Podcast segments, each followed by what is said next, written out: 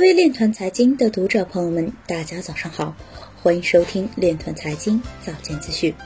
今天是二零一九年十月八日，星期二，农历亥年九月初十。首先，让我们聚焦今日财经。阿拉伯联合酋长国将举行区块链技术马拉松。荷兰组织与联合国进行区块链实验，以帮助厄瓜多尔农民。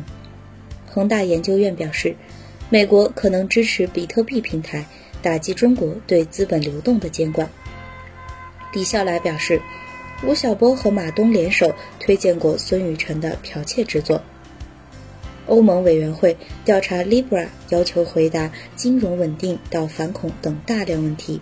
美国 FCA 加强对加密货币相关业务的审查，超八十四家公司正在接受调查。印度最高法院将于十月十五日审理加密货币禁令相关案件。印度服务商将为阿布扎比市政府部门推出土地注册的区块链解决方案。美前联邦检察官表示。美国封锁 Facebook 加密货币 Libra 将对国家安全产生影响。威神表示，从不建议 ETC 牺牲其核心原则。今日财经就到这里，下面我们来聊一聊关于区块链的那些事儿。Blockstream 联合创始人表示：“我认为人们对百分之五十一攻击的关注度过高，它具有某种吸引人的神秘感。”创始人在回答。